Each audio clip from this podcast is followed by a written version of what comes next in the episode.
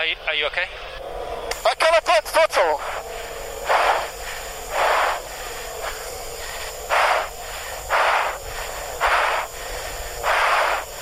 Now it's 0%. No!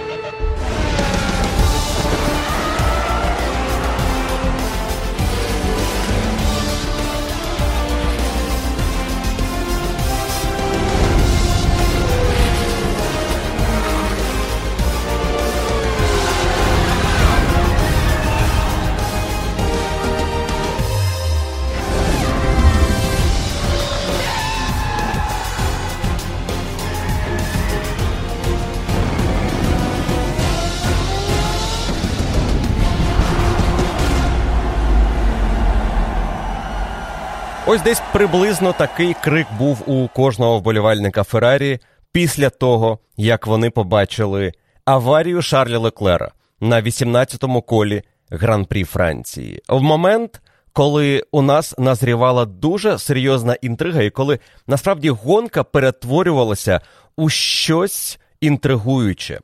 До цієї аварії важко було не повірити у перевагу команди Red Bull і Макса Ферстапена.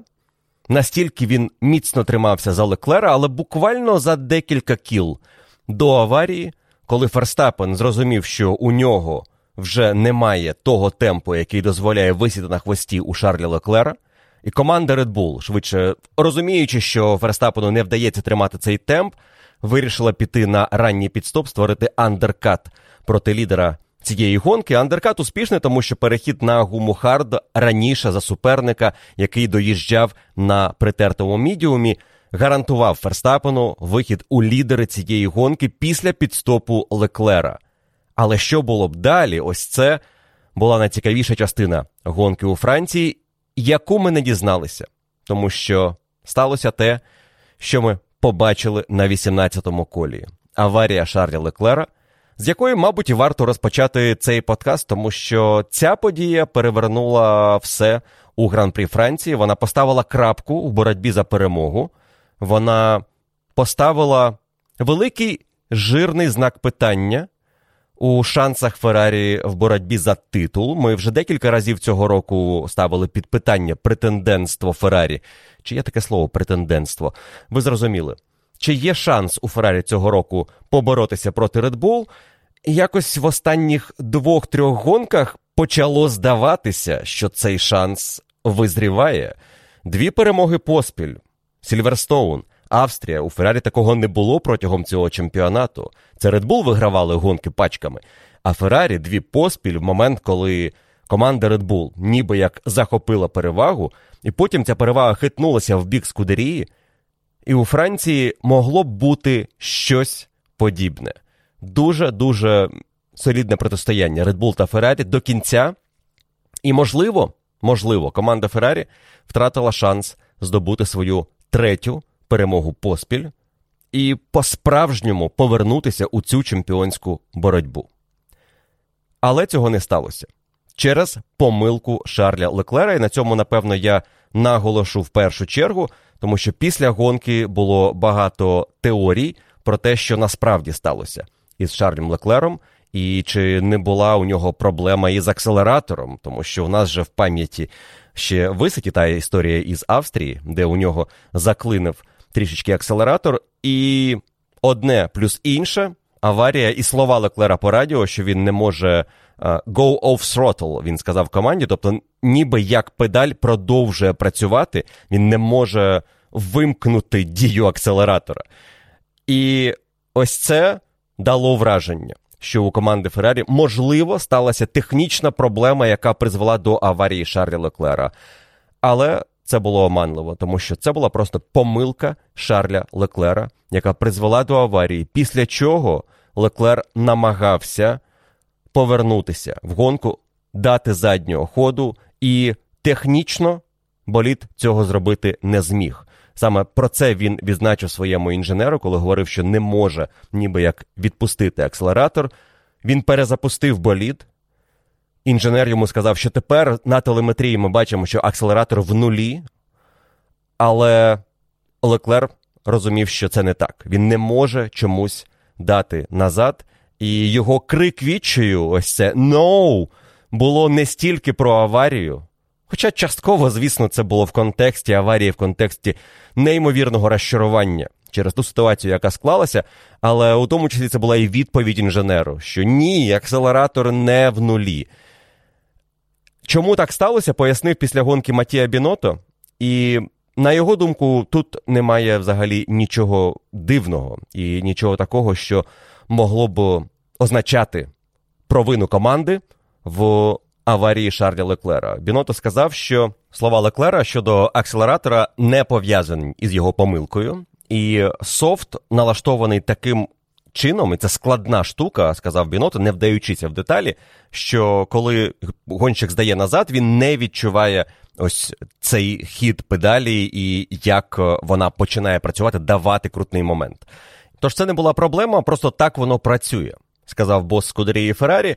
І, можливо, Леклер в момент відчаю певної паніки, розчарування в тій ситуації, в якій він опинився, не зробив усього за процедурою і, можливо, не зробив всього можливого, щоб повернутися назад в гонку. Бо, як потім показала картинка, пошкоджень боліду було не так вже і багато. Був пошкоджений комплект гуми через розворот, і ось ті сині і потім червоні абразивні смуги, які уповільнюють болід на трасі Поль-Рікар, і було пошкоджено носову частину.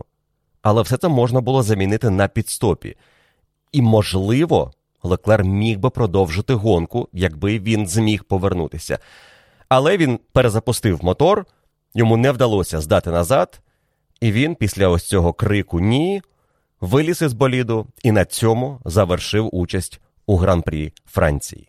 З цього моменту гонка була повністю у руках Макса Ферстапена, і єдине, що йому могло ускладнити завдання, здобути перемогу, навіть не завадити, а просто ускладнити завдання, це якби його відставання від Льюіса Хеймлтона в момент появи сейфті-кару було трішки більшим. І Хеймлтон після пітстопу, який коштував йому короткі 16,5-17 секунд замість 28, що витратив Макс Ферстапен на свій стандартний пітстоп на трасі Поль-Рікар, можливо, Хемілтон виїхав би попереду Макса. І Ферстапену довелося б обганяти болід команди Мерседес. Але дивлячись на те, якому темпі проводив Ферстапен першу фазу цієї гонки, мало було сумнівів у тому, що Red Bull Ферстапена пройде Мерседес Хемілтона. Були сумніви щодо темпу Red Bull Переса проти гонщиків Мерседес у цьому гран-прі, але про це поговоримо далі. По Ферстапену все було більш-менш очевидно. І, на жаль, та битва, яка назрівала до аварії Шарля Леклера, не змогла реалізуватися. Навіть після фінішу команда Red Bull, інженер Макса Ферстапена, відзначив гонщику, що шкода, що саме таким чином було здобуто перемогу. Розумієте, наскільки навіть Ферстапен вже шкодує, що йому не вдається вигравати гран-прі проти Леклера у запеклих битвах. А команда Феррарі ось так через раз або двічі за три гран-прі віддає ці перемоги команді Red Bull. Повертаючись до аварії Шарля Леклера і до причин, які призвели до неї, я думаю, банально варто зазначити помилку гонщика і невеличку зміну траєкторії проходження 11-го повороту, де сталася аварія, що і спричинило цей розворот. Попереднє коло Леклер пройшов майже в такому ж стилі. Цей поворот.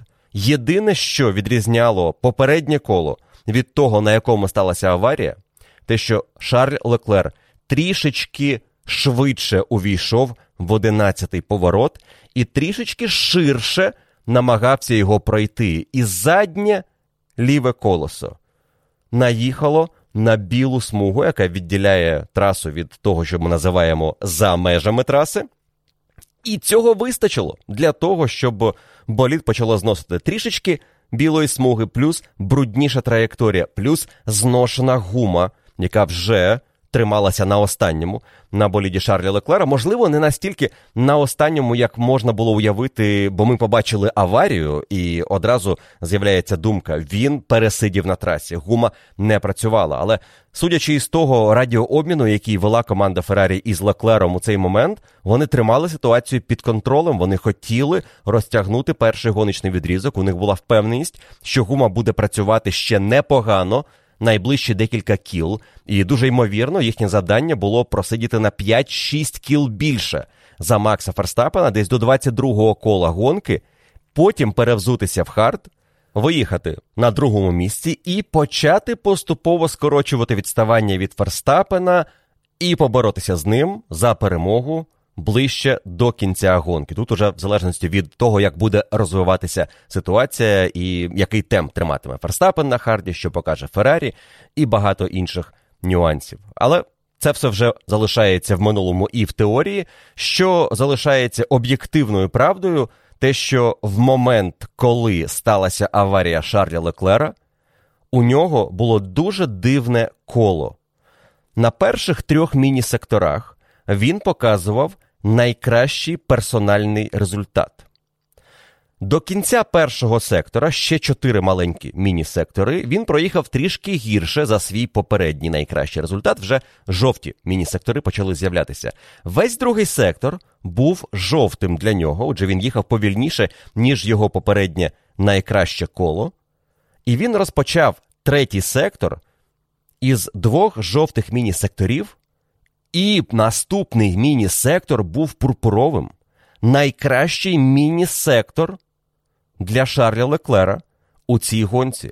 Це зовсім не в тенденції цього кола, не в тенденції останніх кіл. І це натякає на те, що Леклер проїхав швидше, ніж потрібно.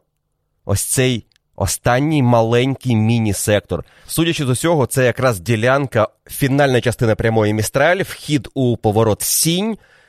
І далі був поворот Лебусе, в якому сталася помилка. Ось цей вхід в поворот був уже з урахуванням того, що міні-сектор був пурпуровим. Він був швидшим за будь-який попередній відрізок, такий відрізок на цій трасі за всю гонку Шарля Леклера за перші 18 кіл. Перестарався, переатакував. Можливо, намагався втримати більшу перевагу або ж виїхати з меншим відставанням від Ферстапена, розуміючи, що гума ніби дозволяє тримати хороший темп. Дуже важко сказати, чому сталася ця помилка. Тому що це ніби як нетипово для пілота, що лідирує в гонці, який не має безпосереднього пресинга з боку суперника позаду. Тому що цей пресинг Ферстапен йому створював перші навіть не 16, нехай буде 14 кіл гонки. Потім він трішечки відстав перед підстопом, вже були півтори, там іноді майже під дві секунди відставання. Але до того Ферстапен був буквально на задньому антикрилі Шарля Леклера, і під цим пресингом Леклер не припустився жодної помарки. Це була дуже чиста гонка, допоки він не залишився наодинці із собою, трасою, гумою, яка поступово перетворювалася на непридатний для гонки комплект, але, на думку Феррарі, вона ще могла витримати декілька кіл, і темп Леклера вказував на те, що він не здавав, і його темп був стабільним. Теж одна із найдивніших частин цієї історії із помилкою. Леклер не виказував ознак у цей момент темпу, який починає падати гума, яка починає здавати. Зверніть увагу на його останні 8 кілгонки. Десяте коло 38-8, потім 39-3, далі 39-0, 38-7, 39-0, 38-8, 38-8, 38-9. Останні три кола взагалі машинальна стабільність. Високі 38, темп, який не демонстрував Ферстапен – під кінець свого відрізку перед підстопом, де він вже почав випадати в стабільні 39-1, 39-2, 39-0. Але сталася, мабуть, просто нетипова і випадкова помилка, яка призвела до дуже важких наслідків. для команди Феррарі, для Шарлі Леклера і його шансів у цьому чемпіонаті. Це не перша помилка Леклера в цьому сезоні або протягом кар'єри у Формулі 1. І в нього бували помилки, які створювали дуже неприємну картину. Імола яскравий приклад з цього сезону. Але окрім імали, чи можемо ми згадати ще щось, що поставить під сумнів здатність Леклера їхати під пресингом або створювати пресинг супернику і тримати болід на трасі? У Сайнса було більше помилок у цьому сезоні. Команда Феррарі частіше підводила Леклера у цьому сезоні. І недаремно після гран-прі Франції він дуже розчаровано, але підсумував, що якщо цього сезону я програю чемпіонат із відставанням в 32 очка або менше, я буду знати, де я їх втратив. Тому що це були мої помилки. І якщо я так помиляюся, я не заслуговую виграти цей чемпіонат. Звучить досить жорстко, чи не так? Але ми знаємо, що Леклер вміє побиватися і вміє брати на себе провину з історії I am stupid кваліфікації гран-прі Азербайджана 19-го року. З тих пір насправді мало що змінилося у ставленні Шарля до власних помилок. Він їх мінімізував, але не викорінив. Вони і досі проявляються. І, можливо, причина в тому, що тільки цього сезону Леклер стабільно веде боротьбу на найвищих позиціях за перемоги і теоретично за титул чемпіона. Це його перша настільки сильна кампанія за кар'єру.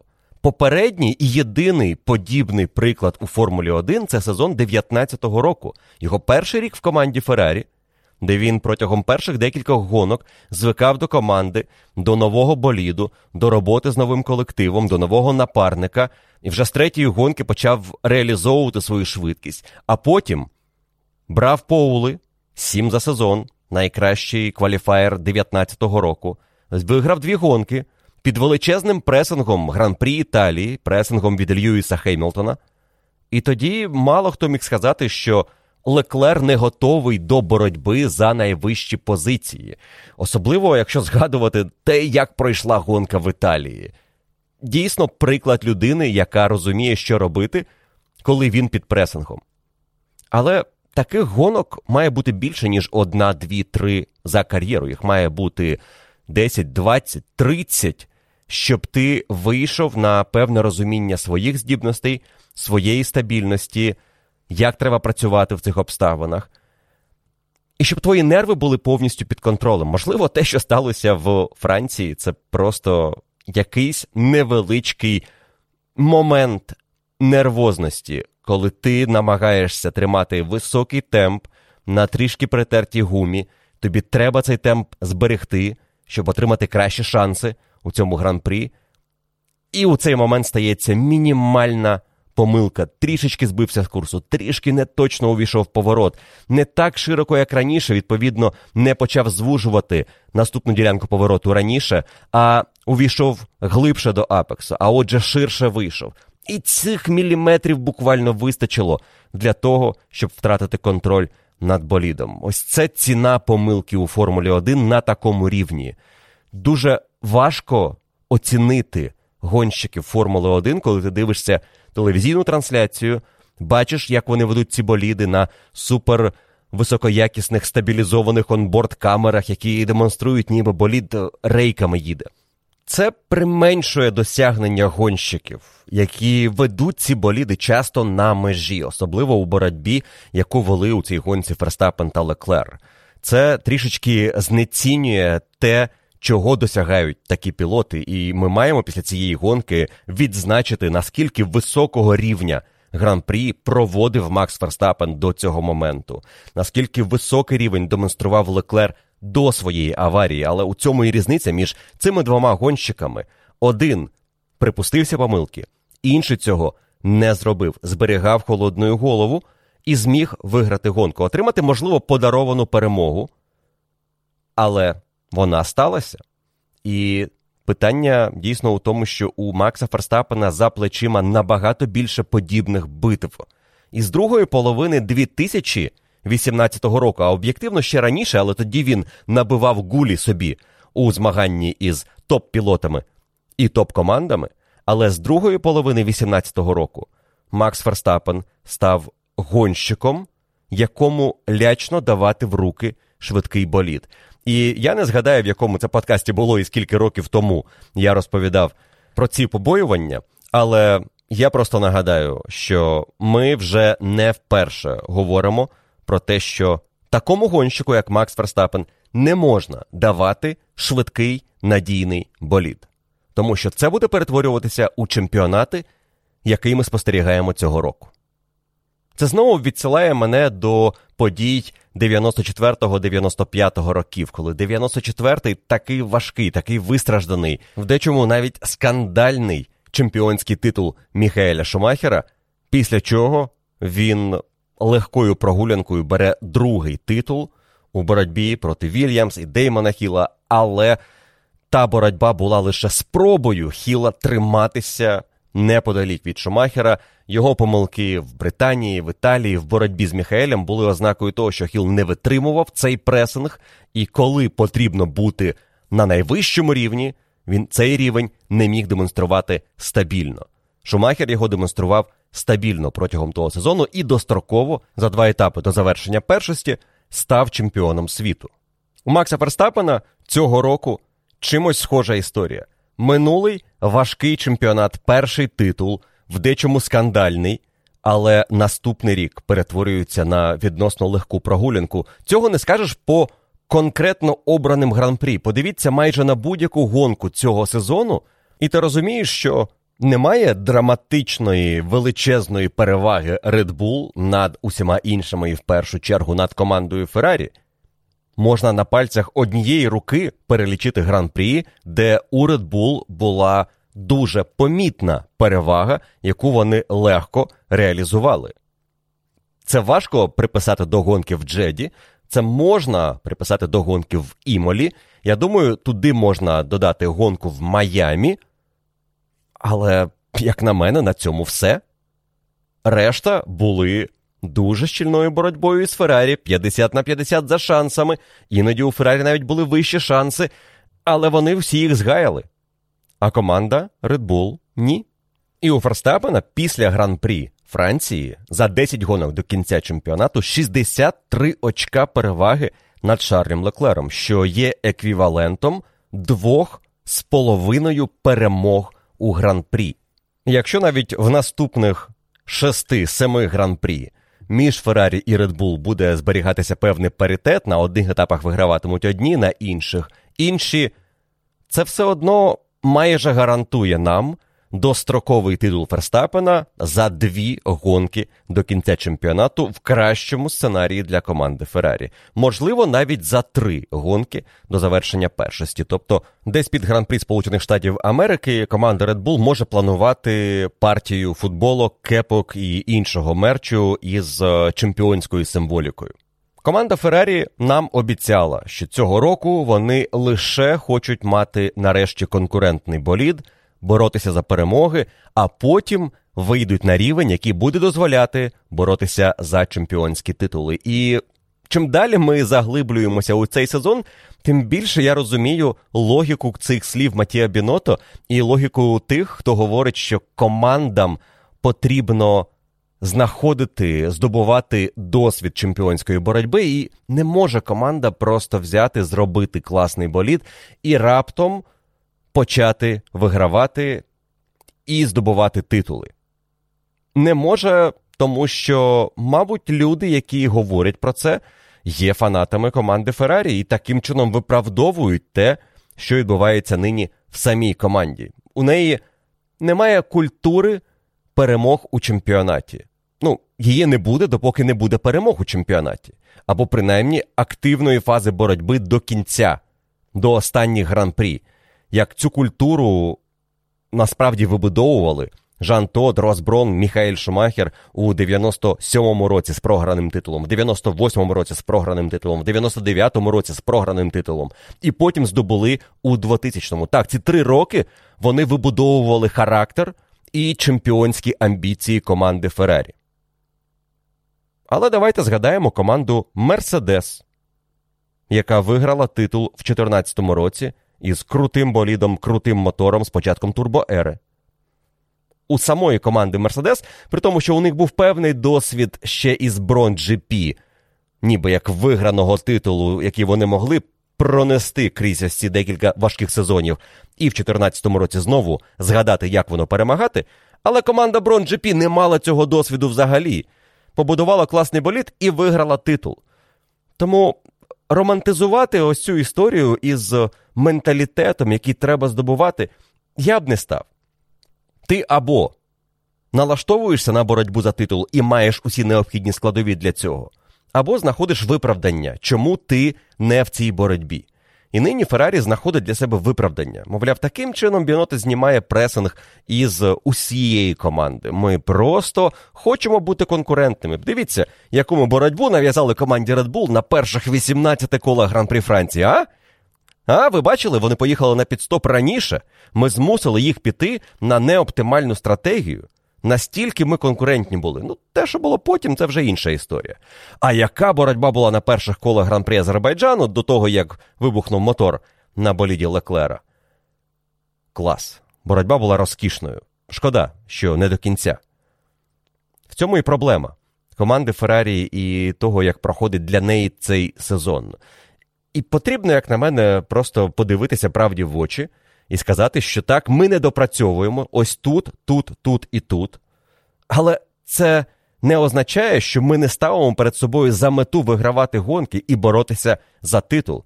Тому що, очевидно, розчарування Леклера після цієї аварії, його слова про власні помилки, які відокремлюють помилки команди від його помилок. Він рахує окремо, скільки очок втратила команда, скільки очок втратив він сам. Але ці слова і те, як він розповідав про свою помилку, говорять, що в нього є амбіції виграти чемпіонат. Безумовно, є. І він почав вірити в них. Після гран-прі Великої Британії, так обережно, здалеку, але після Австрії це вже почало відчуватися сильніше. Бо Феррарі на трасі Red Bull перемогла Red Bull в одні ворота. Це була чиста перемога боліду, який просто був кращим. І у Феррарі, ймовірно, був кращий болід і на гран-прі Франції. Те, що дозволяє цей болід робити із гумою в кваліфікаційному форматі, те наскільки він добре її активує, дозволяє гонщику витискати більше і брати поули один за іншим, водночас дозволяє команді піти на кращий компроміс із гоночними налаштуваннями. І, схоже, ми починаємо бачити тенденцію, що Феррарі добре працює з гумою. Феррарі вміє її розтягувати. Це вже не є для них такою великою проблемою, як на початку сезону. У розпечених умовах гран-прі Франції Леклер це демонстрував до своєї помилки. І хто зна, чим би це завершилося для команди Red Bull. Але темп Ферстапена на перших колах цього гран-прі не говорив нам про те, що Ферстапен легко може сидіти за Леклером і просто чекає, коли той поїде на підстоп. Ні, те, що сталося на 16-му колі, коли Ферстапен поїхав в бокси, означало, що він цю гуму вже використав. Те, як команда Red Bull налаштувала болід в порівнянні з тим, що робила команда Феррарі, це інший підхід, не кардинально інший, але це різна ставка. Команда Феррарі робила ставку на те, щоб їхня гума не перегрівалася. Тобто, щоб вони не створювали аж занадто серйозний тиск на гуму у поворотах, і із середини колесо не почало перегріватися і не почало створювати проблеми, які команда Феррарі отримала минулого року на гран-прі Франції. У Red Bull трішки інший підхід. Вони намагаються не перегріти верхню частину гуми, поверхню цього колеса, яка перегрівається, коли болід ковзе, коли у боліда менше притискної сили. Але болід Red Bull змушений налаштовуватися на меншу притискну силу, тому що у нього є ця перевага на прямих. І як би не хотіла команда Red Bull, вона не може з цього боліду будь-якими способами налаштувати на таку роботу, яку може робити Феррарі. Red Bull за найбільш екстремальних налаштувань із притискною силою не буде мати такої швидкості в поворотах, як має болід Феррарі. Водночас він втратить багато на прямих. Феррарі ні. Тому схоже на те, що у Феррарі кращий гоночний болід загалом. він більше може на різних типах трас. А болід команди Red Bull вміє використовувати свою сильну сторону із максимальною швидкістю і вмінням цього боліду дуже обережно працювати із гумою, вмінням пілотів за кермом цього боліду дуже обережно працювати із гумою, маючи менше притискної сили. Ферстапену не дуже подобається те, що йому доводиться програвати кваліфікації, акцентуючи в налаштуваннях на гонку. Йому хотілося б мати болід, який дозволяє і в кваліфікації боротися за поули, і в гонці їхати швидко. Але це не історія боліду команди Red Bull. Тому на вільних заїздах у Франції Ферстапен просив команду дати йому більше часу із пустим баком, тому що він не хотів стартувати, за його словами, третім або четвертим. Це не було загрозою для нього цього гоночного вікенду через те, що Сайнс самоусунувся через проблеми із мотором, а Мерседес не були достатньо швидкими. Плюс у Переса весь вікенд були якісь важкі спроби налаштувати болід, і лише під кваліфікацію йому щось вдалося. Але, схоже, в гонці це не працювало так, як хотілося б Серхіо Пересу, і він виглядав бридою тінню самого себе. Насправді, навіть однорічної давнини минулого року у Франції він блискучу гонку провів за команду Red Bull. Максу Ферстапену через те, що доводиться програвати ці кваліфікації Феррарі, доводиться водночас і їхати в тому темпі, який задає лідер. І на гран-прі Франції це було дуже помітно, що темп команди Феррарі на першому відрізку був таким, який влаштовував команду Феррарі, і, можливо, не влаштовував Макса Ферстапена. Не влаштовував в якому сенсі ось це загадка гонки, на яку важко знайти конкретну відповідь. Тому що Ферстапен сидів за Шарлем Леклером зі старту цього гран-прі не тому, що боліт легко дозволяв це зробити, тому що він хотів його пройти. Ферстапену хотілося вийти вперед, але щоразу на виході із шостого повороту у найефективнішій зоні ДРС на цій трасі Феррарі виїжджала напряму швидше, і Ферстапену не вистачало швидкості максимальної, щоб поборотися за позицію. Тож, починаючи вже із 10-го кола, команда почала просити його трішечки відпускати акселератор в 10-му повороті, в повороті сінь, зменшувати тиск на гуму. І команда Феррарі відзначила це Леклеру у перемовинах із гонщиком, що у Red Bull спостерігаються проблеми із гумою. Ставка команди Феррарі на те, що вони збережуть температуру гуму під контролем і краще контролюватимуть зношення гуми, давала плоди після 15 кіл цієї гонки. Red Bull зношували гуму швидше. Ферстапен після 14-го кола починав відставати від Леклера. І тому Red Bull пішли на цей пітстоп, ранній пітстоп, який все одно дозволяв їм легко проїхати гонку з одним підстопом. Перехід на hard на наступні 37 кіл не був проблемою із зупинкою на 16-му колі. Цей підстоп створював хороший андеркат проти Леклера, дозволяв Ферстапену вийти вперед, і далі вже Макс, розуміючи, що у нього є потрібна максималка, щоб впоратися із Леклером в зонах ДРС, намагався б виграти гран-при Франції. А Леклер, наздоганяючи його, спробував би, маючи відставання по максимальній швидкості, все одно знайти ось цю можливість для атаки і для того, щоб виграти гонку. Ця можливість у нього могла з'явитися або в зоні ДРС, що менш ймовірно, або на фінальному секторі, де ми бачили боротьбу, навіть бачили обгони протягом цієї гонки, і де у Феррарі була найбільша перевага проти Red Bull. Тому все було можливо для команди Феррарі до 18-го кола. Але на ньому Леклер розбив болід. Виїхав сейфтікар, і він дозволив гонщикам Мерседес провести швидкий дешевий підстоп. Ферстапен ледь не втратив лідерства, але його не втратив. І тому із моменту рестарту гонки, який Ферстапен блискуче провів, він за декілька поворотів до завершення кола почав розганятися, і він прекрасно знав, що він робить і проти кого. Ще один приклад того, як добре насправді гонщики такого рівня. Думають про те, що треба робити в конкретній ситуації проти конкретних суперників.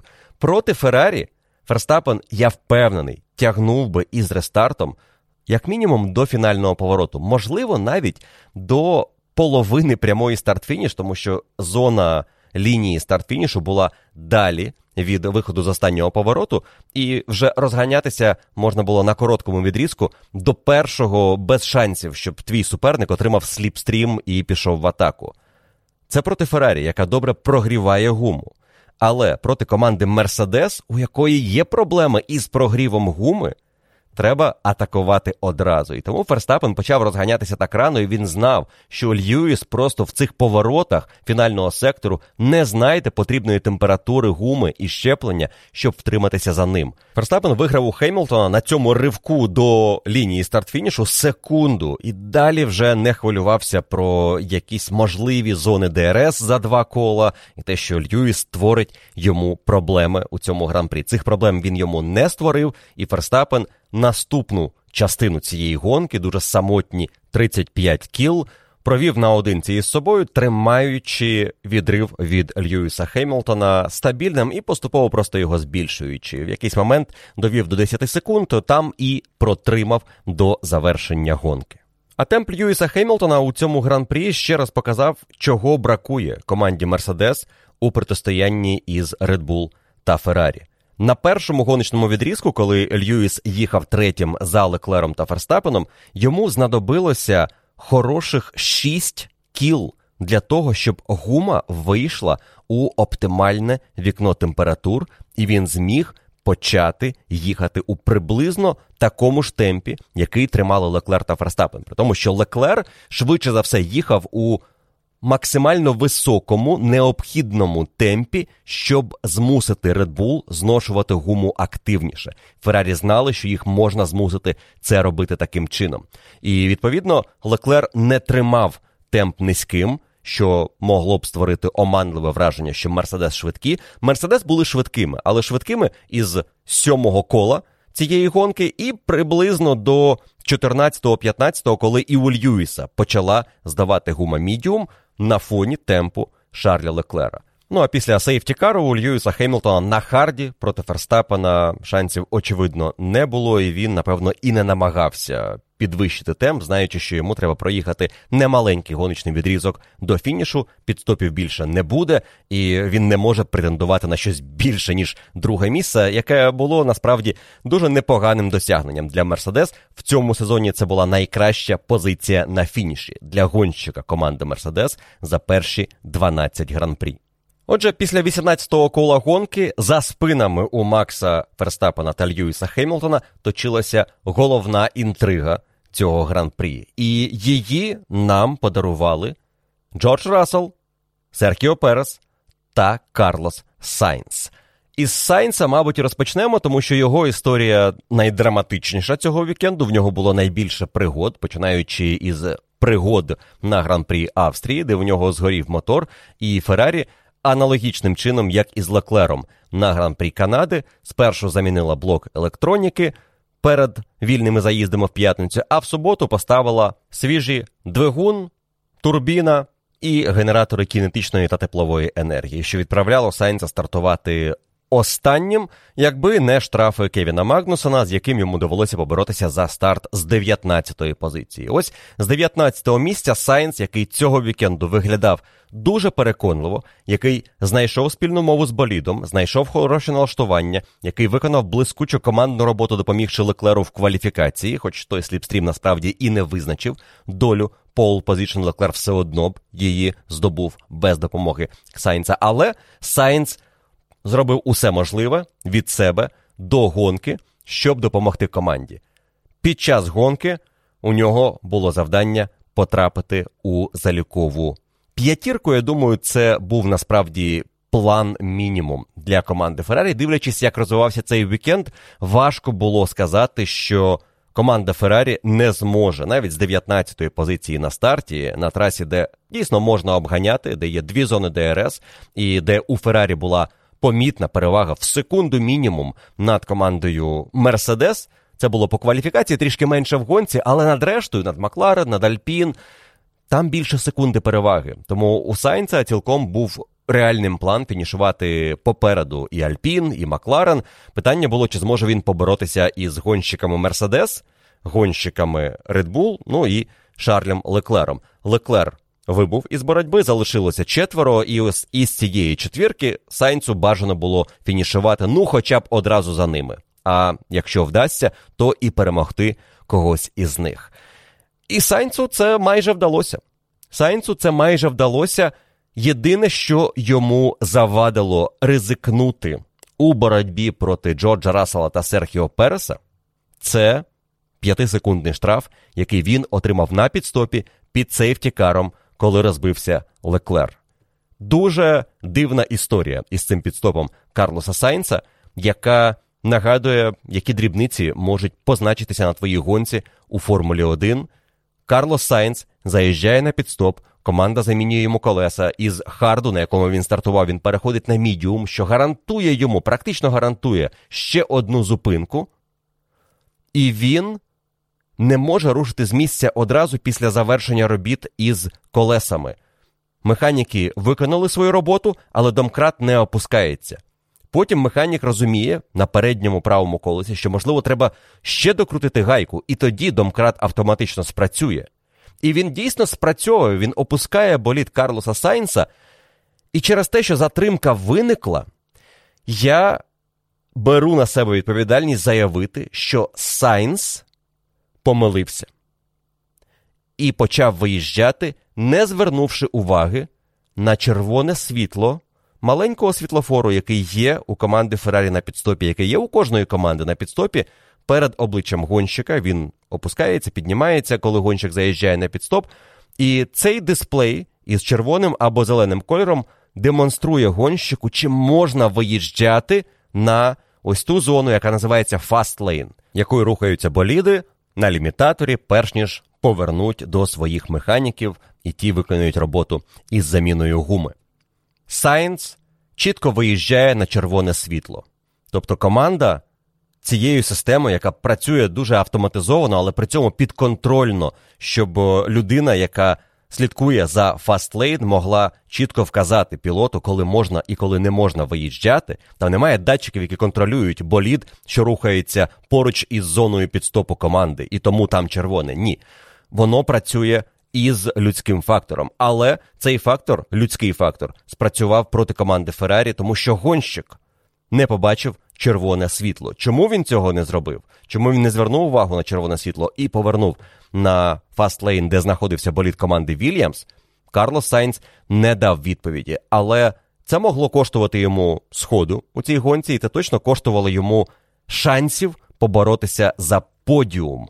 Тому що штраф у 5 секунд, який отримав Карлос Сайнс за цей небезпечний випуск гонщика команди Феррарі, позначився на рішенні Скудерії під кінець гонки провести ще один пітстоп для Сайнса. Історія була наступною: по-перше, Сайнс після safety car у дуже вдало опинився близько до пілотів, яких він намагався наздогнати у цьому гран-прі. Коли з'явився safety car, Карлос Сайнс встиг піднятися в район боротьби гонщиків Альпін та Макларен. Він знаходився позаду Рікардо, Окона, Норріса і Алонсо. Після safety car у, момент рестарту, вже на гумі мідіум проти суперників на hard і, Карлос Сайнс був восьмим. Із восьмої позиції він швидко розібрався із Рікардо, Норрісом і Алонсо і піднявся до п'ятого місця, переслідуючи Джорджа Рассела та Серхіо Переса. І ось в цьому переслідуванні Джорджа Рассела і Серхіо Переса Сайнс пройшов Джорджа Рассела не одразу, він просидів за ним десь із 24-го кола до 30-го, коли він вийшов вперед, і далі продовжив наздоганяти Серхіо Переса, і вже із Серхіо Пересом у Сайнса зав'язалася боротьба десь в районі 34-35 кола, і ця боротьба тривала до пітстопу Карлоса Сайнса, який відбувся на 42-му колі. За 11 кіл до фінішу. Він перейшов на ще один комплект мідіуму і на ньому відігрався з восьмої позиції знову до п'ятої, але паралельно взяв найкраще коло гонки.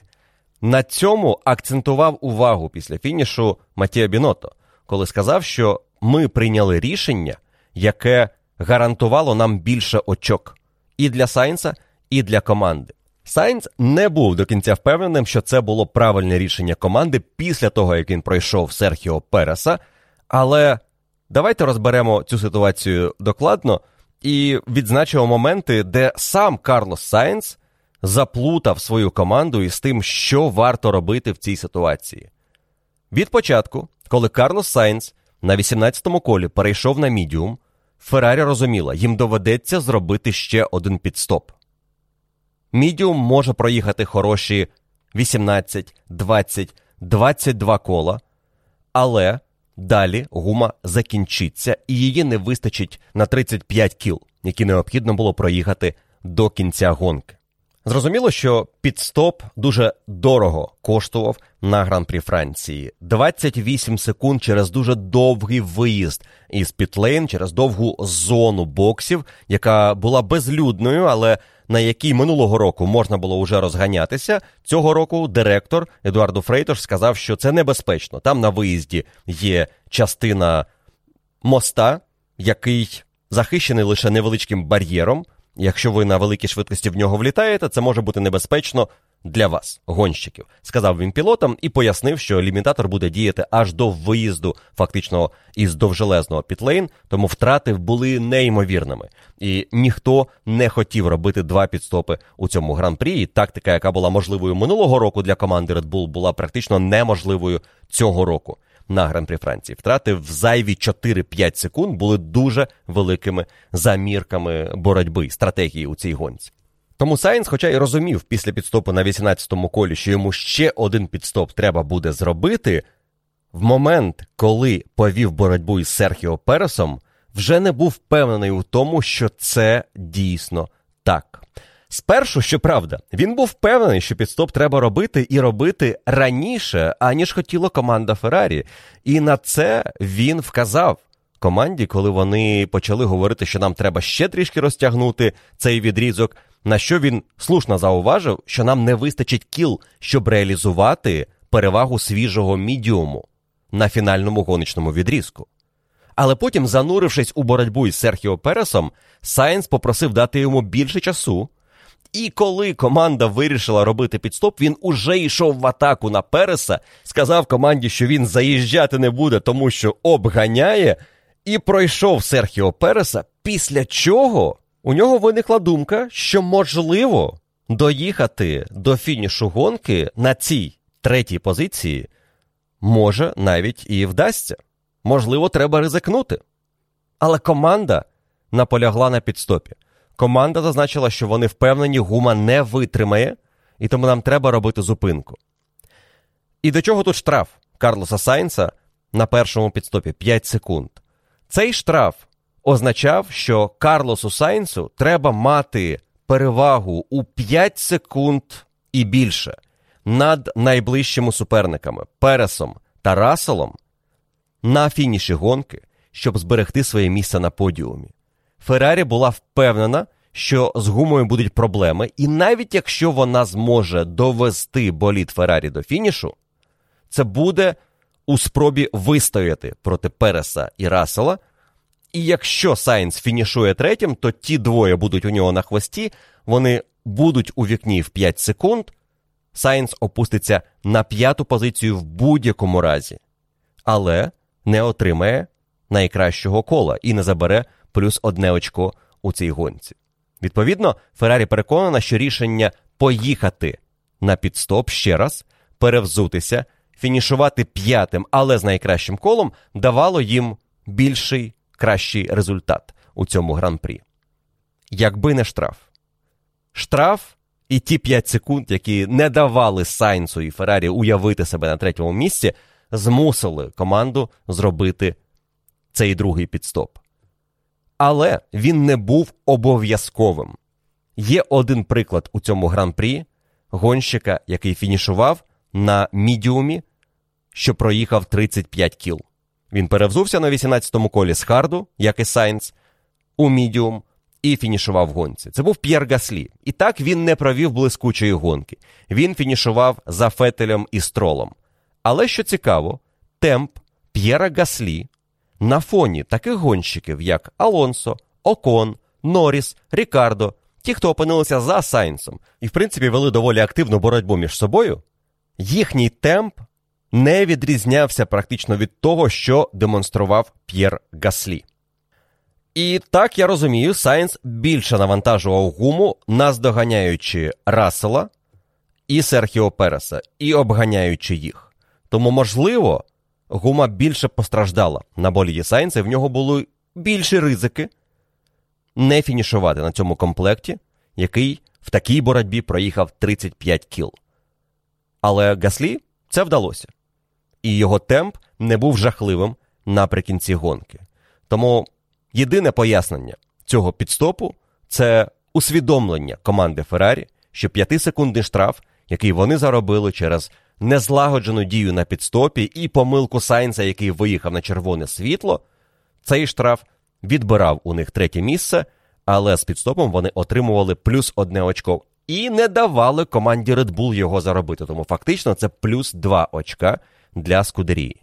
До речі, протягом цієї гонки команда Феррарі відзначала про те, який варіант стратегії вони обирають і для Леклера в першій фазі гонки, потім для Карлоса Сайнса, називаючи не лише літеру свого плану, план Б у них часто був задіяний, або потім план Д, а уточнюючи це словом, яке гонщик точно почує і, відповідно, не зможе сплутати ту літеру, яку йому назвали. Тому що іноді B, D, C може прозвучати по радіо дуже схожим чином, але якщо тобі говорять план B, а потім уточнюють Браво або Дельта, або Ехо, це дозволяє чітко зрозуміти, який саме план буде задіяно, і це фонетична абетка НАТО. І про це я дізнався завдяки Петру Фоміну, якому велике спасибі за те, що уточнив мені, що вона, ця абетка, використовується для радіоперемовин, щоб точно було чути, що саме мається на увазі. І це використовується в НАТО. Це використовує і команда Феррарі. Відповідно, коли ми по радіо наступного разу будемо чути план А або далі слово йде Альфа, Браво. Чарлі, Дельта, Ехо, Фокстрот. Це означає ту літеру, яку Скудерія обрала відповідно до їхніх варіантів дій у гран-прі і тих планів, які вони окреслили перед стартом гонки. Окрім Карлоса Сайнса, ще двома активними гравцями у цьому гран-прі були Серхіо Перес та Джордж Рассел. Перес тримався на високих позиціях як міг. Рассел його наздоганяв, і у них відбулося два цікавих моменти, про які варто поговорити у цьому подкасті, і проаналізувати, що сталося. Перший із них це атака Джорджа Рассела на Серхіо Переса перед дев'ятим поворотом, яка завершилася контактом, виїздом Переса за межі траси і збереженням позиції, і що викликало дуже бурхливу реакцію Джорджа Рассела, настільки бурхливу, що Тото Вольф змушений був увірватися в радіообмін гонщика-інженера і сказати йому: Джордж, ти все одно можеш це зробити на трасі, тому, будь ласка, зберися і використовуй перевагу, яка в тебе є. Тому що Мерседес дійсно мав перевагу у цей момент над болідом Red Bull Серхіо Переса, і Рассел чомусь дуже зациклився на епізоді, який не дозволив йому вийти вперед у боротьбі із Серхіо Пересом. Цей момент стюарди розцінили як гоночний інцидент, який не потребує подальшого втручання, і дозволили пілотам зберегти свої позиції. В першу чергу Серхіо Пересу попереду Джорджа Рассела. Чому так вирішили стюарди? Для цього потрібно повернутися на гран-прі Великої Британії не так давно і згадати, як Серхіо Перес атакував Льюіса Хеймлтона всередині повороту коли він після виходу з цього повороту витісняв Льюіса за межі траси, і при цьому йому дозволили зберегти позицію, і цей епізод визначили як чистий правильний обгін. Тоді стюарди класифікували цей момент таким чином, що гонщик, який атакує, на апексі повороту був поряд або попереду. Поряд це паралельно або попереду свого суперника і тому мав право на цей поворот на виході, і мав право розкриватися по всій ширині траєкторії, і не був зобов'язаний залишати своєму супернику ширину боліду. В епізоді Джорджа Рассела, який атакував Серхіо Переса, Рассел і близько не був попереду або паралельно із Пересом на апексі повороту, в який він входив. Він був попереду передніми колесами відповідно до задніх коліс боліду Серхіо Переса, але це лише на максимум половину корпуса. Тому Серхіо Перес мав право на цей поворот. Відбувся невеличкий контакт, який змусив його виїхати за межі траси, але він зберіг позицію, і стюарди визначили це правомірними діями Серхіо. Він нічого не зробив неправильно, окрім того, що Серхіо Перес показав сіру зону цього правила, де ти ніби як можеш дати супернику шанс опинитися всередині, але бути раніше на апексі і далі все одно ти, навіть не вписуючись в поворот через те, що там же є опонент, і ти не можеш увійти по своїй траєкторії, особливо по тій траєкторії, яку обирав Серхіо Перес. Це не була траєкторія входу у цей поворот у класичному розумінні цього слова. Це була компромісна траєкторія, яка намагалася заблокувати Расела, але не до кінця. Він залишав Раселу внутрішню частину повороту, але не давав йому шансів піти на зовнішню. Він десь був посередині траси і звужувався ближче до апексу. Тому це виглядало не так однозначно, як, е, в принципі, потім трактували це рішення стюарди, що жодних розглядів в подальшому цього епізоду не потрібно робити, тому що там все було зрозуміло. Рассел був позаду, він не встигав пройти Серхіо Переса, і відбувся контакт, через що Серхіо не вписався у поворот. Тому Расселу потрібно було зробити це ще раз. І він це зробив. Зробив під віртуальним сейфтікаром, який виник через зупинку боліда Джоу Гуан'ю наприкінці гонки, буквально за декілька кіл до фінішу. Зробив дуже кмітливо, тому що краще зорієнтувався на проблему, що виникла у дирекції гонки із завершенням періоду віртуального сейфтікару. Спершу, що говорить нам спортивний регламент Формули 1, в якому є прописаний пункт про віртуальний сейфтікар. Написано там наступне: коли директор гонки визначає, що безпечно завершити процедуру віртуального сейфтікару, з'являється повідомлення на екрані, і гонщикам воно теж з'являється, команди про це їм дублюють. Віртуальний сейфтікар завершується. Це повідомлення означає, що в якийсь момент через 10 або 15 секунд відбудеться рестарт гонки. З'являться зелені прапори, які сповіщають, що далі можна вести боротьбу на повній швидкості. У Франції завершити віртуальний сейфтікар одразу не вдалося. Чому система не дозволила цього зробити, і ми на екрані побачили цю інформацію. Сейфтікар віртуальний завершується, і потім нічого не сталося. А потім знову це повідомлення. І вже після нього відбувся рестарт.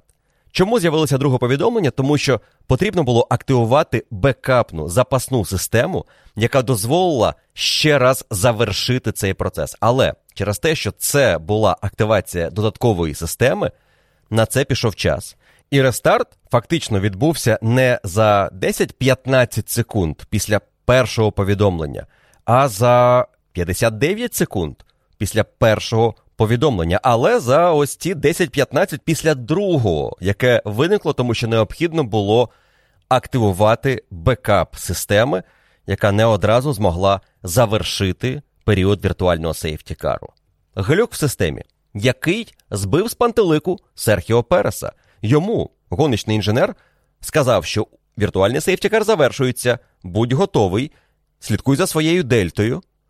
І Серхіо Перес був готовий до рестарту, і ми це побачили під час трансляції, як він із дев'ятого повороту виходить на великій швидкості і відривається від Джорджа Рассела, який залишається на повільній швидкості, необхідній під час руху болідів за віртуальним сейфтікаром, слідкуючи за своєю дельтою.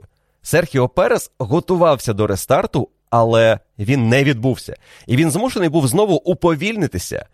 І після цього почав у команди запитувати, чому віртуальний сейфтікар не завершився, з'явилося ж повідомлення. Але не було чіткої відповіді, що система дала збій, і у нас продовжується віртуальний сейфтікар, тому просто слідкуй за дельтою і готуйся до рестарту. команда не розуміла, що відбувається, і в принципі ніхто не розумів, що відбувається, але чомусь команда Мерседес і гоночний інженер Джорджа Рассела значно краще спрацювали в цей момент. Якщо Хью Бьорд казав Серхіо Пересу, що залишається на Дельті, віртуальний safety car завершується.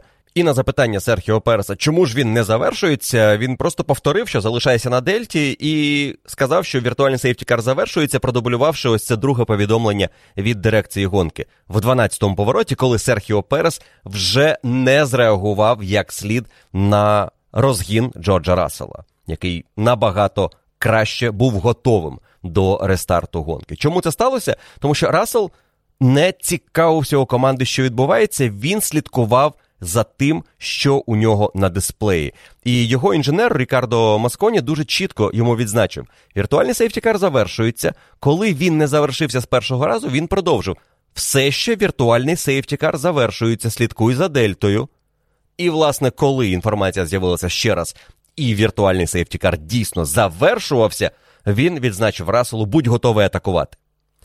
І Рассел миттєво пішов в атаку на Серхіо Переса і зміг вийти вперед, тому що він розганятися почав раніше за Серхіо Переса. І коли Перес отримав інформацію про реальне завершення віртуального сейфтікару, він знаходився на нижчій передачі. Колеса прокрутилися, і у нього не було шансів проти Джорджа, який пролетів повз нього. В момент, коли відбулася ця атака, різниця у швидкості була близько 30 км на годину на користь Джорджа Рассела.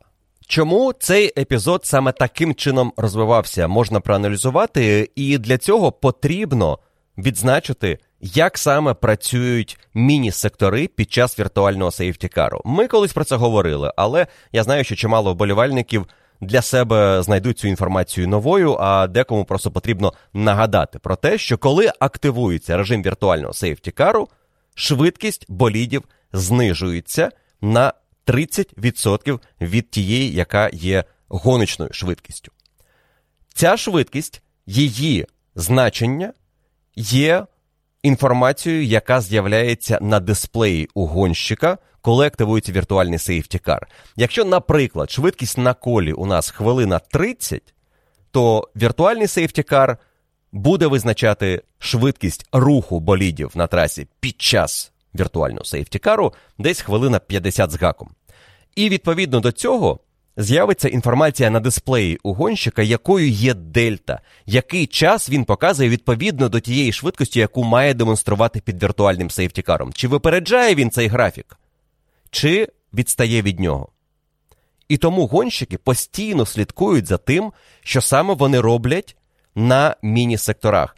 Кожна траса розбита не на стандартні три сектори, про які ми часто говоримо під час кваліфікації, що цей перший сектор виграв, той кращий на другому секторі. Є ще маршальські сектори. Це маленькі сектори, яких 20 на трасі. Саме на них я посилаюся, коли слідкую за таймінгом кваліфікації із е, додатку F1, який дозволяє бачити ці міні-сектори. І ти бачиш не лише, що Верстапен на першому секторі програє Леклеру одну десяту, ти бачиш, що на першому секторі на семи міні-секторах у Макса Ферстапена найкращими були перші три, а потім два були зеленими, а потім два жовтими. І ти бачиш певну динаміку.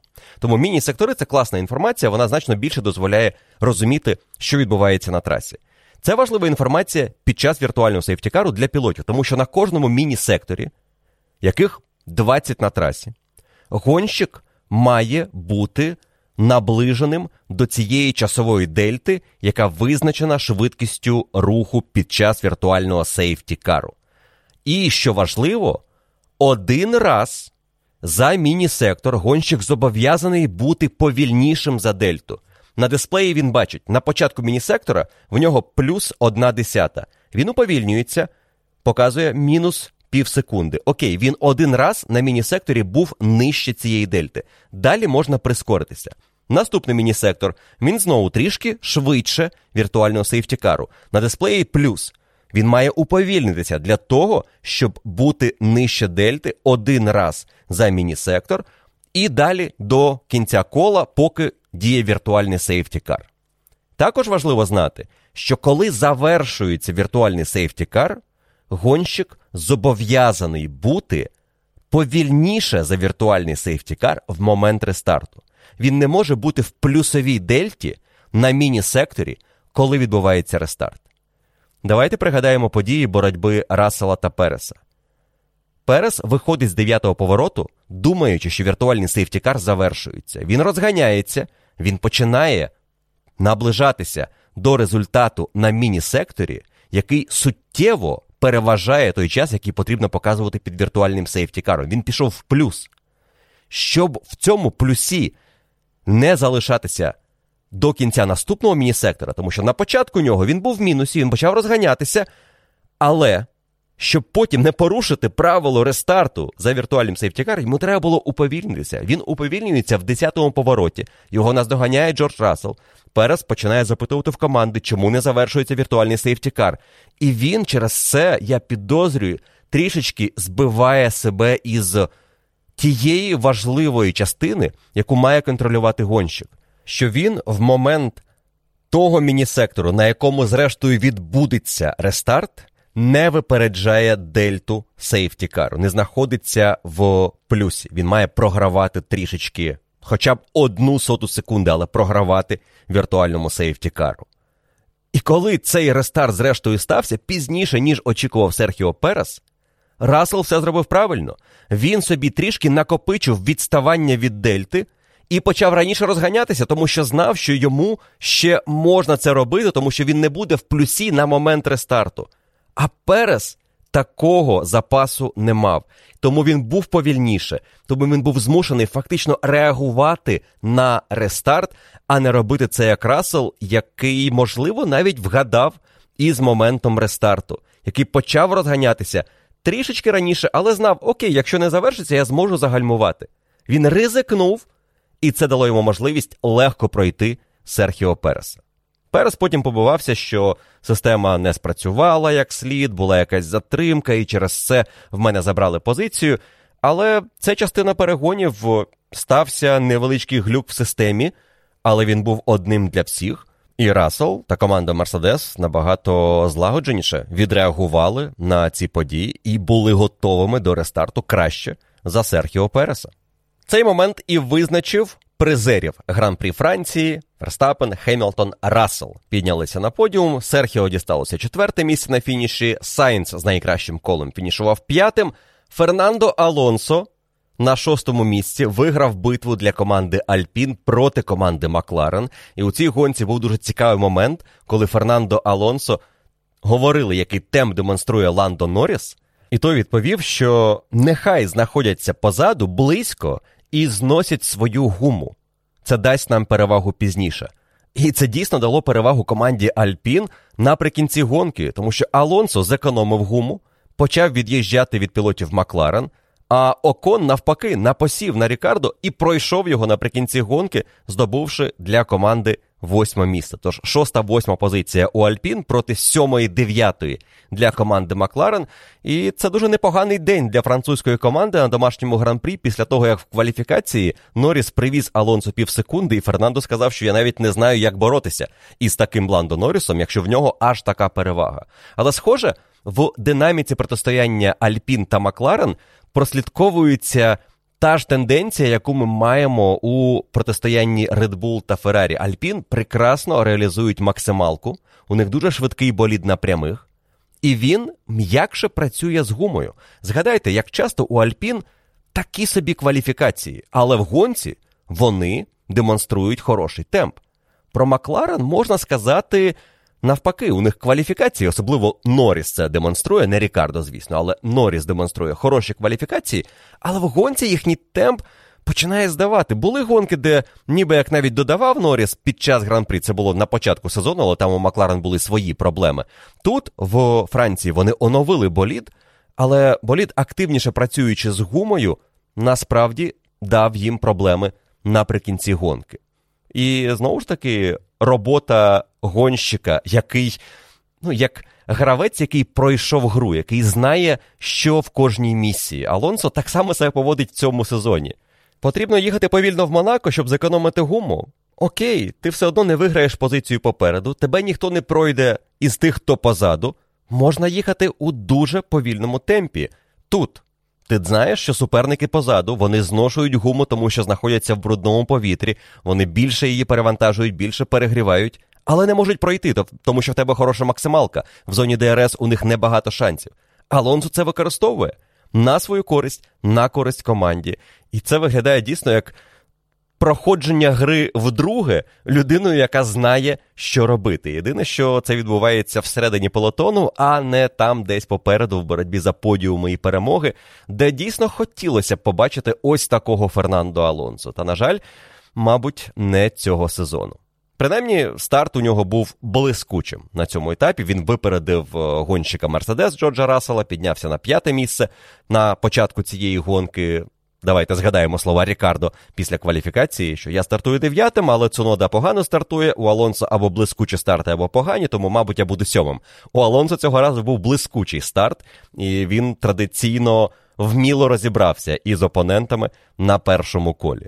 Ну і в підсумку фінішував на шостому місці, проїхавши всю дистанцію гонки, завдяки цьому він вийшов на перше місце в історії Формули 1 як гонщик, що проїхав найбільшу кількість кіл гран-прі 18 тисяч 672 кола. Проїхав Фернандо Алонсо за свою кар'єру, що на 51 коло більше за Кімі Райконена, який був до цього на першому місці. 17 146 кіл у Льюіса Хеймлтона. Йому ще треба поїздити, щоб наздогнати Фернандо Алонсо, але і у Алонсо продовжує накопичуватися ця статистика. Тому можна привітати іспанця із хорошою гонкою, і дуже цікаво буде подивитися на нього на наступному гран-прі в Угорщині.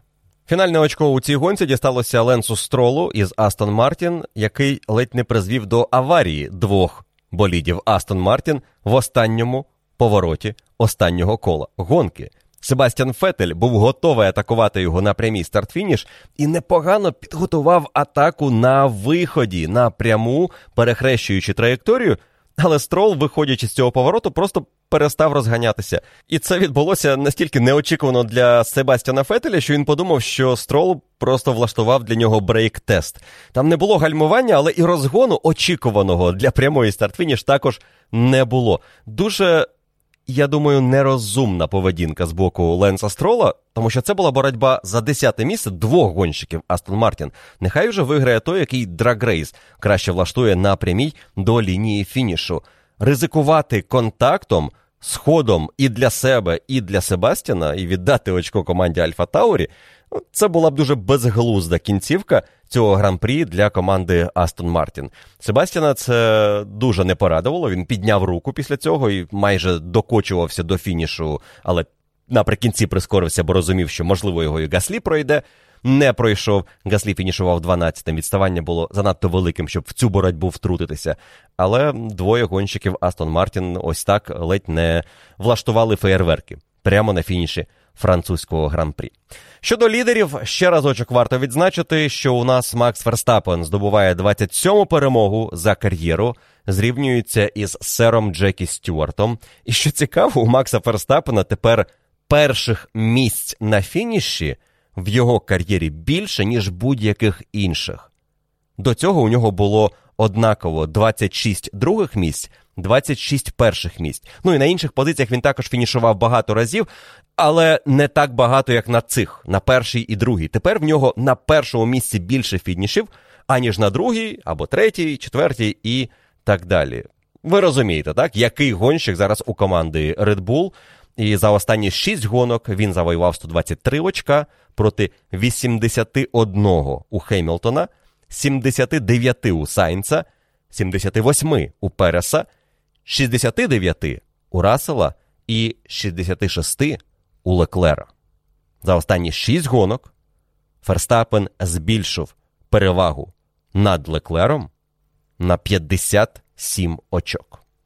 Тепер перевага Ферстапена над Леклером за 10 гонок до фінішу 63 очка.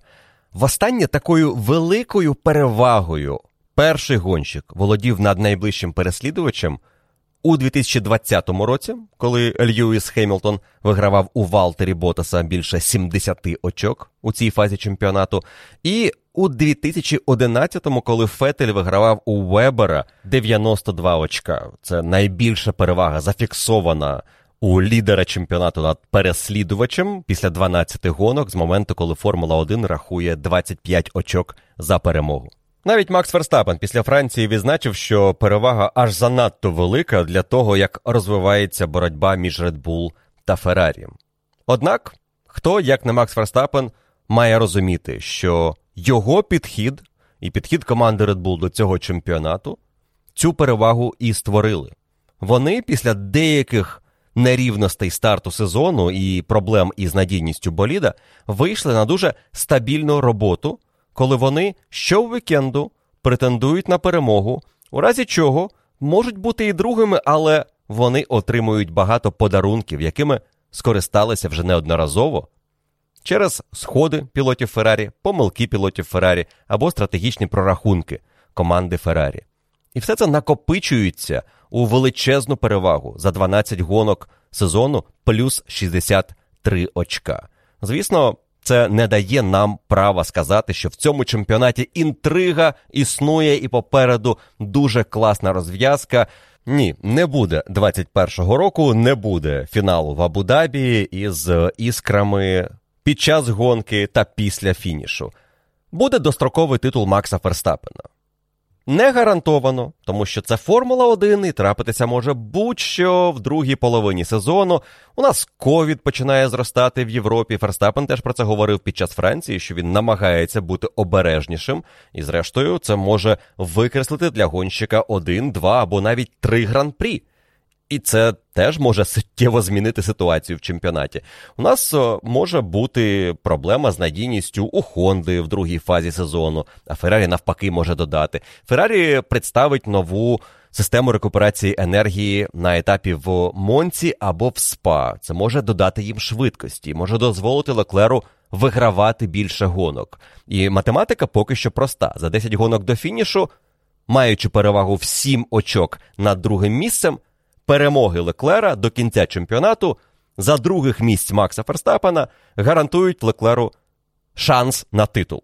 Або ж навіть чемпіонський титул, якщо Ферстапен не буде збирати багато найшвидших кіл. Але все це такий сферичний кінь у вакуумі, що ми прекрасно розуміємо, так не буде. І це чемпіонат, в якому команда Феррарі спробувала повернутися на вершину, спробувала показати, що вони знову конкурентні, і вони стали конкурентними, але вони поки що не стали серйозними претендентами на титул на дистанції сезону. Такого Ферстапена і таку команду Red Bull нинішня команда Феррарі не може перемогти. Їм треба стати набагато кращими. Їм треба бути просто бездоганними у кожній дії під час кваліфікації, вільних заїздів, гонок, стратегія, пілоти все має бути бездоганно, щоб мати шанс перемогти цього Ферстапена і цю команду Red Bull. Тож, мабуть, не цього року.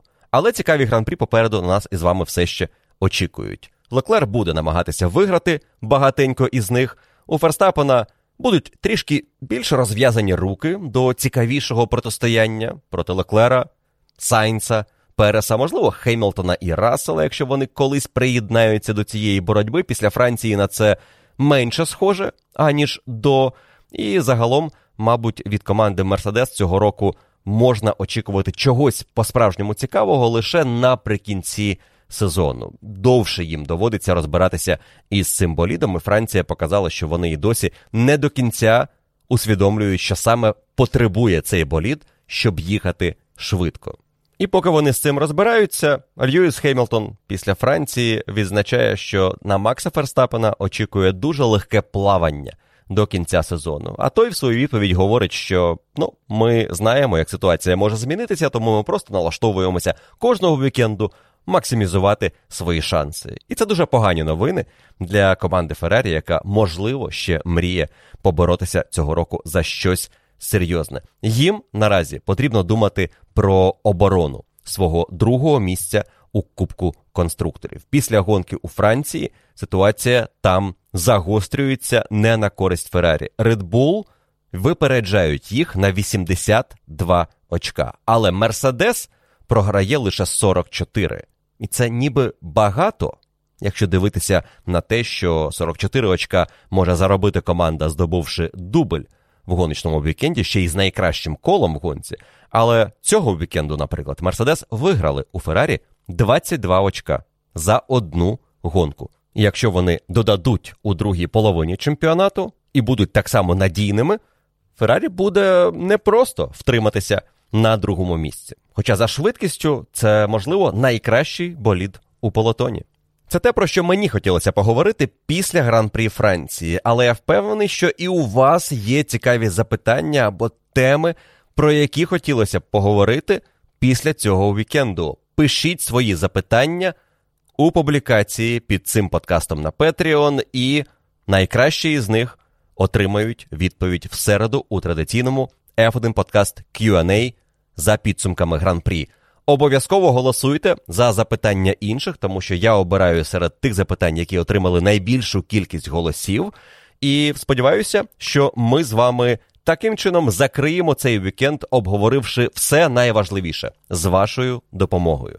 Дякую кожному, хто слухає цей подкаст в понеділок ввечері. А отже, ви є частиною нашої неймовірної спільноти фанатів Формули 1 і учасниками F1 подкаст Patreon Club.